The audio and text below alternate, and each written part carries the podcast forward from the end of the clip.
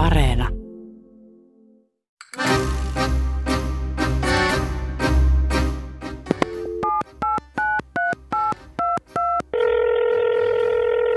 Eräänä kevätpäivänä Moskovassa soi puhelin. Siihen vastasi Venäjän presidentti Vladimir Putin ja soittajana toisessa päässä oli Yhdysvaltojen presidentti Joe Biden. Kansainvälinen tilanne oli kiristynyt äärimmilleen. Venäjä oli keskittänyt joukkoja ja taistelukalustoa Ukrainan rajalle. Tilanne Ukrainan ja Venäjän rajalla on kiristymässä. Venäjä alkoi keskittää joukkojaan Ukrainan rajalle ja Krimin niemimaahan vajaat kaksi viikkoa sitten. Oppositiojohtaja Aleksei Navalny viru tyrmässä. Venäjän vankilavirasto ilmoittaa, että syömälakossa oleva oppositiopolitiikko Aleksei Navalny siirretään sairaalaan. Koronapandemia kuritti edelleen koko maailmaa ja Yhdysvallat ilmoitti vetäytyvänsä Afganistanista. Yhdysvaltain johtama liittouma aloittaa joukkojensa vetämisen Afganistanista. Noin 10 000 sotilaan on määrä poistua syksyyn mennessä. Yleisesti ottaen Venäjän ja Yhdysvaltojen välit oli huonoimmillaan vuosikymmeniin.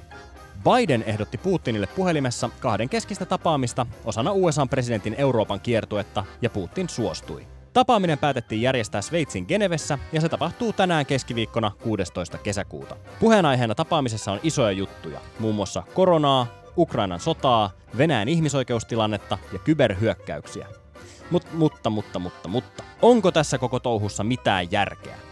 Pääsekö USA ja Venäjä oikeasti kohentamaan pahasti retuperällä olevia välejään, vai onko kyse vaan siitä, että kaksi valtion päämiestä järjestää tärskyt 1700-luvulla rakennetussa kartanossa ja juttelee mukavia? Haluaako Venäjä vaan pullistella ja näyttää kokoaan isommalta, vai onko taustalla oikeasti pyrkimys löytää yhteistä säveltä amerikkalaisten kanssa? Näistä kysymyksistä me jutellaan tänään Ylen Eurooppa-kirjanvaihtaja Suvi Turtiaisen kanssa.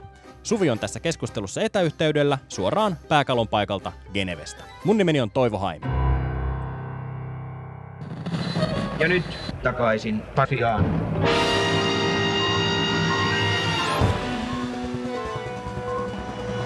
Tervetuloa mukaan Ylen Eurooppa-kirjeenvaihtaja Genevestä Suvi Turtiainen. Kiitoksia ja moi sinne Helsinkiin. Suvi, miksi Joe Biden haluaa tavata Putinia kahden kesken? No tämä on se kysymys, sitä, jonka koko maailma nyt tällä hetkellä kysyy, että minkä takia Biden haluaa tavata Putinin. Koska maiden välit on niin huonot, että ei ole mitään semmoisia lähentymispisteitä, missä voitaisiin rat- löytää ratkaisua tässä kokouksessa. Mutta mä oon vähän kysellyt tästä niin kuin asiaa tuntevilta henkilöiltä. Olin juuri Naton päämajassa Brysselissä alkuviikon ja sielläkin tästä kyselin eri ihmisiltä, niin on eri teorioita. Yksi on se, että Joe Biden, hän on nyt uusi hallinto, Yhdysvaltain uusi hallinto. Hän käynnistää uudenlaista ulkopolitiikkaa Yhdysvalloille. Niin hän, hän haluaa niin kuin vähän katsoa, että missä Putin nyt seisoo, mikä on Putinin meininki ja myös se, että mitkä ovat nämä kuuluisat rajat, mistä aina puhutaan englanniksi red lines, että mitä ei saa ylittää, niin varmasti hän haluaa vähän niin kuin testata, testata myös sitä, että mitkä on Putinille nyt niitä arkoja paikkoja, herkkiä paikkoja, minkä takia sitten tapaaminen pitää järjestää. Maiden välit on niin huonot, että Yhdysvalloilla ei ole tällä hetkellä Moskovassa suurlähettilästä ja Venäjällä ei ole suurlähettilästä Washingtonissa. Ja myös molempien maiden diplomaattiväki on imetty ihan minimiin liittyen kaikenlaisiin erilaisiin riitoihin. Eli kaikki kanavat on niin tosi kiinni Venäjän ja Yhdysvaltain välillä. Ja nyt kun Biden tapaa Putinin, niin hän saa vähän sitten tätä tietoa, mikä on ehkä jäänyt sitten puuttumaan nimenomaan näiden kanavien sulkeutumisen kautta. Ja on myös semmoinen, minkä aika moni toi esiin tuolla Naton, Naton kokouksen liepeillä, on se, mitä tapahtuu Ukrainassa tänä keväänä, maalis-huhtikuussa. Venäjähän vei tosi paljon joukkoja sinne Ukrainan vastaiseen rajalle. Et niillä, oli, niin kuin, niillä oli tietynlainen hyökkäysvalmius siellä niin kuin rajan tuntumassa. Ja kuka harva tietää, mikä Venäjän lopullinen pläni sitten oli, mitä ne joukkoille tehdään. Mutta NATO-lähteiden mukaan se valmius oli jo siellä rajalla niin kuin edetä pidemmälle Ukrainan sisään. Mutta tadaa, tulikin yhtäkkiä huhtikuussa sitten Joe Bidenilta kutsu Putinille, että no, miten tällainen tapaaminen, kiinnostaisiko tavata kahden kesken. Ja yksi teoria on se, että tällä tavalla Biden nosti Venäjän kynnystä edetä Ukrainassa, koska totta kai se olisi sitten kaatanut tämän tapaamisen. Ja tietenkään meillä ei lopullista totuutta tähän näin, mutta minusta tämä on aika pätevä teoria siihen, että minkä takia ehkä sitten Biden halusi tätä tapaamista ehdottaa ja mikä sitten ehkä saattoi jarruttaa Venäjän toimia. Tänä keväänä. Tällaiset huippukokouksethan ei ole mitenkään poikkeuksellisia kansainvälisessä diplomatiassa. Et Suomessakin nähtiin kolme vuotta sitten 2018 kesällä äh, silloisen USA-presidentti Donald Trumpin ja Vladimir Putinin tapaaminen. Mitä tällaisilla huippukokouksilla halutaan saavuttaa? Nyt pistit pahan, mutta totta kai just tätä, että halutaan niin nähdä, missä toinen seisoo, nähdään ehkä sitä, että mistä voidaan löytää yhteistä seisomatilaa tai semmoista, mistä voidaan niin löytää ehkä jotain yhteisiä ratkaisuja. Ja kuitenkin me eletään maailmassa, jossa on vielä tiettyä sääntöpohjaista maailmanjärjestystä, niin totta kai myös Suomikin haluaa, että Venäjä ja Yhdysvallat tapaa keskenään. Ja asioista puhutaan, eikä vaan sitten niinku huudella sieltä piikkilangan takaa ja osoitella aseella tai uhkailla muulla tavalla. Eli kyllä on niinku merkitys. Ja jos puhutaan siitä, että minkä takia esim. Putin tähän erittäin mielellään suostuu, on se, että pitää katsoa vähän niin kuin laajemmin Putinin tavoitteita Venäjän suhteen, niin hän haluaa palauttaa Venäjälle sen Neuvostoliiton suurvalta-aseman. Hän haluaa, että maailma on sen näköinen, jossa on suurvaltoja, Yhdysvallat, nyt tietenkin Kiina myös, mutta myös Venäjä yhtenä suurvaltana. Mutta ikävä kyllä Putinin näkökulmasta Venäjä ei ole yhtä voimakas kuin Neuvostoliitto, jos puhutaan vaikka talouden koosta – tai asukasmäärästä tai muusta. Niin sitten tämmöisellä vähän niin kuin kiristyksellä ja uhkailulla ja niin kuin eskaloinnilla hän sitten kuitenkin raivaa itsensä aina näihin niin kuin isoihin pöytiin. Ja tämä on, tämä on jo niin kuin ylipäätään pikku voitto Putinille, että tämä tapaaminen onnistuu, koska hän saa sen, mitä hän eniten haluaa. Eli tämän valokuvan, jossa hän kättelee Joe Bidenia ja sehän voi näyttää se Venäjän kansalle, että katsokaa kaikki. Tässä minä ja Yhdysvaltain presidentti päätämme maailman asioista. Ja ehkä tämä on myös syy, minkä takia sitten Joe Biden ilmoitti, että ei tule yhteistä pressitilaisuutta, vaan ne pidetään erikseen. Että hän niin kuin minimoi nämä niin kuin Putinin kuvausmahdollisuudet, missä hän pääsee sitten poseeraamaan. Ja totta kai myös, että, että sitä viestiä ei päästä spinnaamaan sitten ehkä siinä yhteisen pressin aikana. Niin, niin kuin sanoit, niin tällaiset huippukokoukset on aika pitkälti myös PR-tempauksia, e, eräänlaista niin kuin valtioiden äh, julkisuustoimintaa, koska Venäjällä on tarve esiintyä varteenotettavana ja USAan verrattavissa olevana suurvaltana. Mitä muuta Venäjän johto haluaa tällaisista huippukokouksista?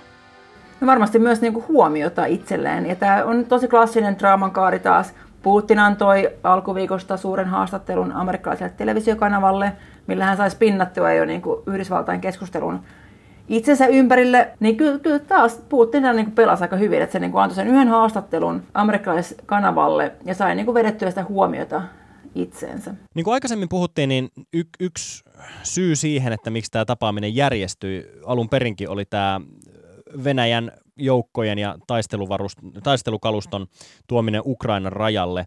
Ja sitten kun tiedossa olikin tapaaminen USA-presidentin kanssa, niin sitten ikään kuin Venäjä perääntyi Ukrainan rajalta. Herää kysymys, että jos Biden ja Putinin tapaamista ei olisi järjestynyt, niin olisiko siitä seurauksena voinut olla Ukrainan sodan kiihtyminen? Eli jos USA ei olisi esittänyt Putinille tapaamista, niin olisiko silloin riskeerattu Ukrainan sodan kiihtyminen? No voi hyvin olla. Ja senkin takia niin kuin, yksi teoria on se, että periaatteessa Bidenin suostuminen tapaamiseen oli voitto Venäjälle, koska tämä kiristäminen onnistui. Ja tämä Venäjän johdon niin kuin sieluliikkeiden tulkinta on ihan oma ammattilajinsa, että miten nopeasti tai hitaasti näitä päätöksiä tehdään. Mutta kyllä vaikuttaa, että Venäjä toimii myös aika paljon niin kuin ad hoc periaatteella. Että se niin kuin pelaa jonkun tilanteen silleen niin kuin ihan, ihan reunalle ja sitten ne niin kuin lähtee johonkin suuntaan siitä. Se on myös Venäjän tapa niin kuin leikkiä liennyttämistä. Että aina kun on joku tämmöinen tapaaminen edessä tai joku, joku muu vastaava, missä Venäjän pitäisi vähän niin kuin ehkä näyttää hymyilevää naamaa, niin ne saattaa niin kuin ennen sitä käännettä niin kuin eskaloida jonkun tilanteen tosi pahaksi ja sitten niin kuin pakittaa siihen niin kuin normaalitilaan. Mutta se näyttää liennytykseltä, koska ne on niin kuin, vähän niin kuin perääntynyt, vaikka ne on itse sen eskaloinut aiemmin. Aikaisemmin puhuttiin siitä, että mitä Venäjä haluaa viedä tästä huippukokouksesta kotiinsa, ja Venäjä onkin jo yhden tavoitteensa saavuttanut pelkästään sillä, että tämä huippukokous ylipäänsä järjestetään, mutta miten sitten USA, mitä Joe Biden ja muu USAn johto haluaa tältä tapaamiselta? No varmaan, mitä mä tuossa alussakin puhuin, on just se, että, että halutaan ihan niin suoraan nähdä, että mihin Venäjä on ehkä valmis niin kuin tulemaan vastaan. Ehkä niin kuin voidaan puhua vaikka New Start-sopimuksen jatkosta. Sitä jatkettiin alkuvuodesta viidellä vuodella, mutta viisi vuotta on aika nopeasti ohi. Ja tämä siis liittyy ydinaseiden määrän rajoittamiseen. Niin ei mitään päätöksiä ole tietenkään luvassa, mutta ehkä lähdetään niin kuin katsomaan, että mikä on se alue, missä voidaan lähteä niin kuin hakemaan neuvotteluja ja, ja luoda jotain tämmöisiä niin kuin työryhmiä, mitkä sitten jatkaa neuvotteluja. Koska tosiaan niin kuin Yhdysvalloissa ja Venäjällä ei ole niitä lähettiläitä ja niin kuin keskusteluyhteydet on tosi vaikeat.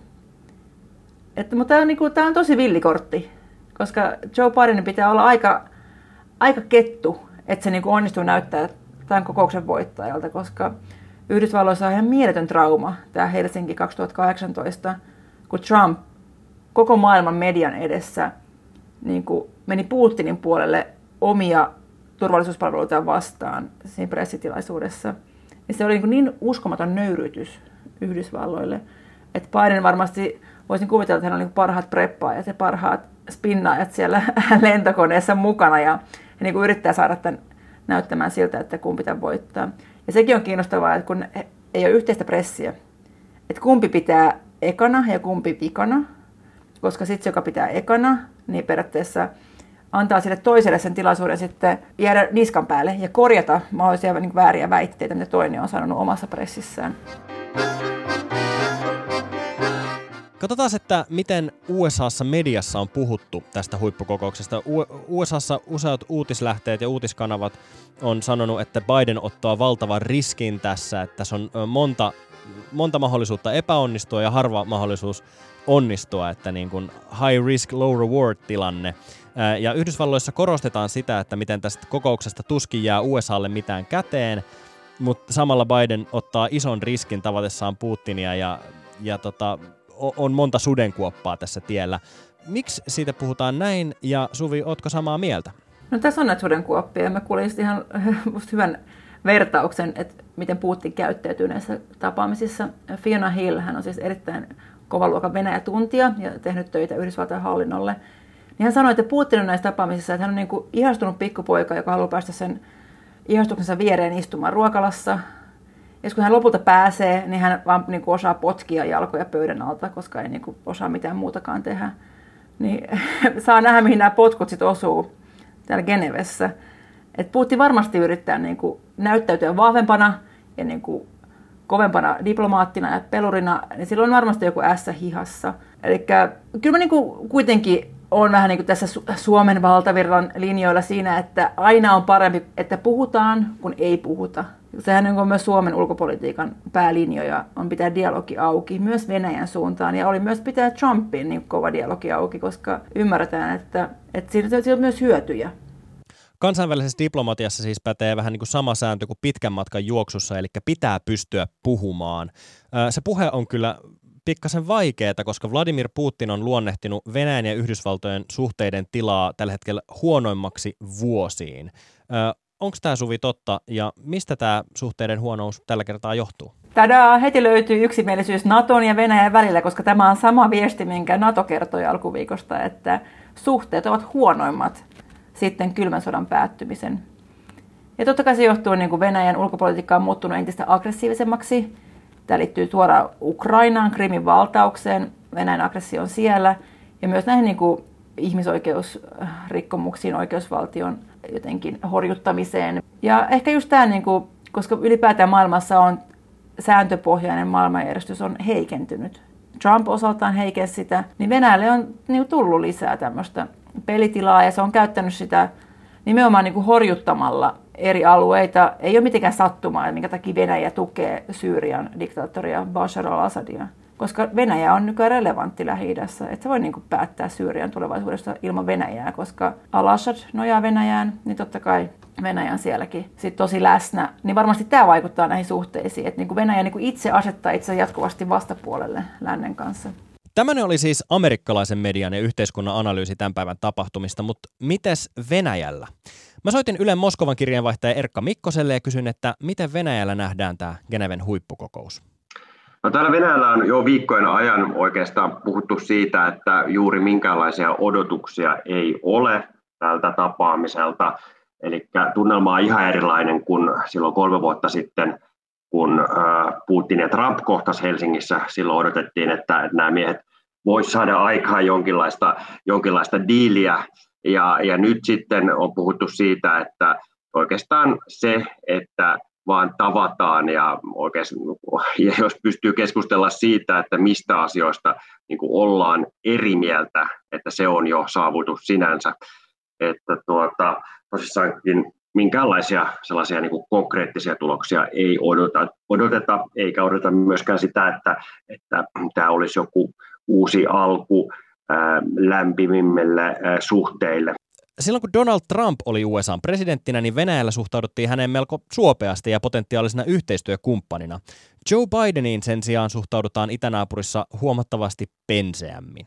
Joe Bidenia kohtaan ei kyllä mitään sympatioita täällä tunneta ja hänet esitetään mediassa sellaisena niin kuin vanhuksena, joka unohtelee asioita ja sanoo väärin eikä muista ja, ja tota, jota vaimo joutuu ohjailemaan oikeisiin paikkoihin ja hänestä on tehty täällä niin kuin seniili vanha ukko ja, ja sitten tavallaan korostetaan sitä samalla, että, että meidän Putin on sitten ihan toista maata, että hän on tällainen energinen herra. Ja, ja täällä myös ö, tehty se suuri ero, joka on myös ihan totta, että, että, että Trump tuli aikoinaan täysin politiikan ulkopuolelta ja, ja sitten Biden on taas tällainen urapoliitikko, joka on tosissaankin tehnyt koko elämänsä, elämäntyönsä siinä politiikassa. Ja, ja sinänsä tavallaan niin kuin, sellaisia niin kuin yllätysmomenttia sieltä niin kuin Bidenin puolelta, mitään impulsiivisia ää, päätöksiä tai muuta ei odoteta, että sitä on myös täällä korostettu paljon. Suomessakin on pitkät perinteet jo kylmän sodan ajalta Venäjän ja sitä ennen Neuvostoliiton presidenttien ja pääsihteerien tapaamisessa. Ää, viimeksi Kremlin nykyinen isäntä Vladimir Putin kävi Helsingissä morjestamassa tasavallan presidentti Sauli Niinistöä elokuussa 2019. Ruotsissa tilanne on kuitenkin toisin. Siellä ei statsminister Stefan Löfven ole Putinin kanssa tullut, ollut paljoakaan yhteydessä, vaan tavannut vain harvoin. Niin minkä takia Suomen johtajat tapaa Putinia säännöllisesti, mutta Ruotsin johtajat ei? No nopea vastaus on se, että katso karttaa. 1340 kilometriä yhteistä rajaa Venäjän kanssa, niin on niin paljon asioita niin kuin hoidettavana. Rajaliikenne, tavarakuljetus ja niin kuin kaikki siihenkin liittyvä lähialueen yhteistyö. Että niin kuin Suomella ja Venäjällä on vaan niin kuin enemmän asiaa keskenään kuin Ruotsilla ja Venäjällä. Ja totta kai tämä liittyy myös Suomen ulkopoliittiseen linjaan, että maantieteelle ei voi mitään, joten edetään sen kanssa ja niin kuin pidetään välit kunnossa myös itään. Suvi, sä oot nyt siellä Genevessä muiden toimittajien kanssa, siellä on mediaa ympäri maailmaa. Millainen tilaisuus tällaiset huippukokoukset on toimittajille? No normaali elämässä välillä puuduttavia, koska me ollaan siellä pressiteltassa keskenämme ja sitten valtionjohtajat ovat toisessa teltassa keskenänsä ja sitten käymme välillä pressitilaisuuksissa. Mutta nyt pitkän lockdownin jälkeen Tämä on ihanaa olla keskellä muita toimittajia. Tämä on niin kuin luokkaretki. Vihdoinkin tapaa luokkakavereita, eli muita toimittajia. Mutta pitää sanoa, että nämä niin kuin Yhdysvaltain ja Venäjän huippukokoukset Genevessä, niin suomalaistoimittaja on kyllä aika alhaalla tässä kastissa, kastilistauksessa näissä tapaamisissa. Tällainen on siis äh, Joe Bidenin ja Vladimir Putinin huippukokous Genevessä, joka järjestetään tänään keskiviikkona. Jos kaikki on valmiiksi tietää, ettei niistä jää käteen juuri mitään kuin PR, niin miksi niitä edes järjestetään? Onko siinä mitään järkeä, Suvi? On järkeä, koska maailmanpolitiikka on diplomatiaa ja tämä on sitä korkeimman luokan diplomatiaa. Eihän mistään niin kuin, voida sopia mitään, jos ei puhuta keskenään. Ja vaikka nyt ei niin kuin, tulekaan mitään suuria päätöslauselmia, koska ollaan niin kaukana toisistaan, mutta ehkä niin kuin, tästä löytyy se se tietää, se suunta, että mistä voidaan ehkä löytää sit niitä yhteisiä sopimuksia, yhteisiä ratkaisuja, vaikka kun puhutaan asevarustelun rajoittamisesta, ja nämä on niin, kuin niin suuria koko maailmaa koskevia kysymyksiä. Eli vaikka menisikin vähän niin kuin penki alle ja joku näyttää nololta, niin kyllä se on pieni tappio siihen nähden, jos joku kokous lopulta saa aikaan vaikka se, että meillä onkin vähemmän ydinkärkiä maailmassa. Kiitos paljon keskustelusta, Suvi Turtiainen. Kiitos.